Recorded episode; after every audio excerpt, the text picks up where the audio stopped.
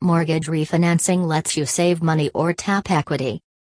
Getting a new mortgage to replace the original is called refinancing. Refinancing is done to allow a borrower to obtain a better interest term and rate. The first loan is paid off, allowing the second loan to be created, instead of simply making a new mortgage and throwing out the original mortgage.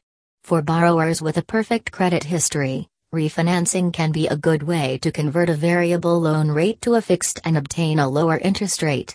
Borrowers with less than perfect, or even bad credit, or too much debt, refinancing can be risky. What happens when you refinance a mortgage? When you buy a home, you get a mortgage to pay for it. The money goes to the home seller. When you refinance, you get a new mortgage. Instead of going to the home's seller, the new mortgage pays off the balance of the old home loan. Mortgage refinancing requires you to qualify for the loan, just as you had to meet the lender's requirements for the original mortgage. You file an application, go through the underwriting process and go to closing, as you did when you bought the home. Refinancing a mortgage, step by step. Ready to start the refinancing process? Let's go. Set your goal. Reduce monthly payments? Shorten the loan term? Get rid of FHA mortgage insurance? Shop for the best mortgage refinance rate.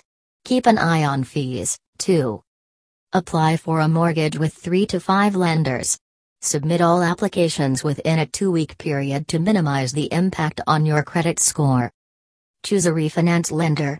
To pick the best offer, Compare the loan estimate document each lender provides after you apply. The loan estimate will tell you how much cash you'll need for closing costs. Lock your interest rate.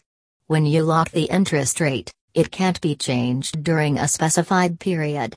You and the lender will try to close the loan before the rate lock expires.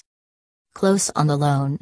This is when you'll pay those closing costs that were listed in the loan estimate and again in the closing disclosure.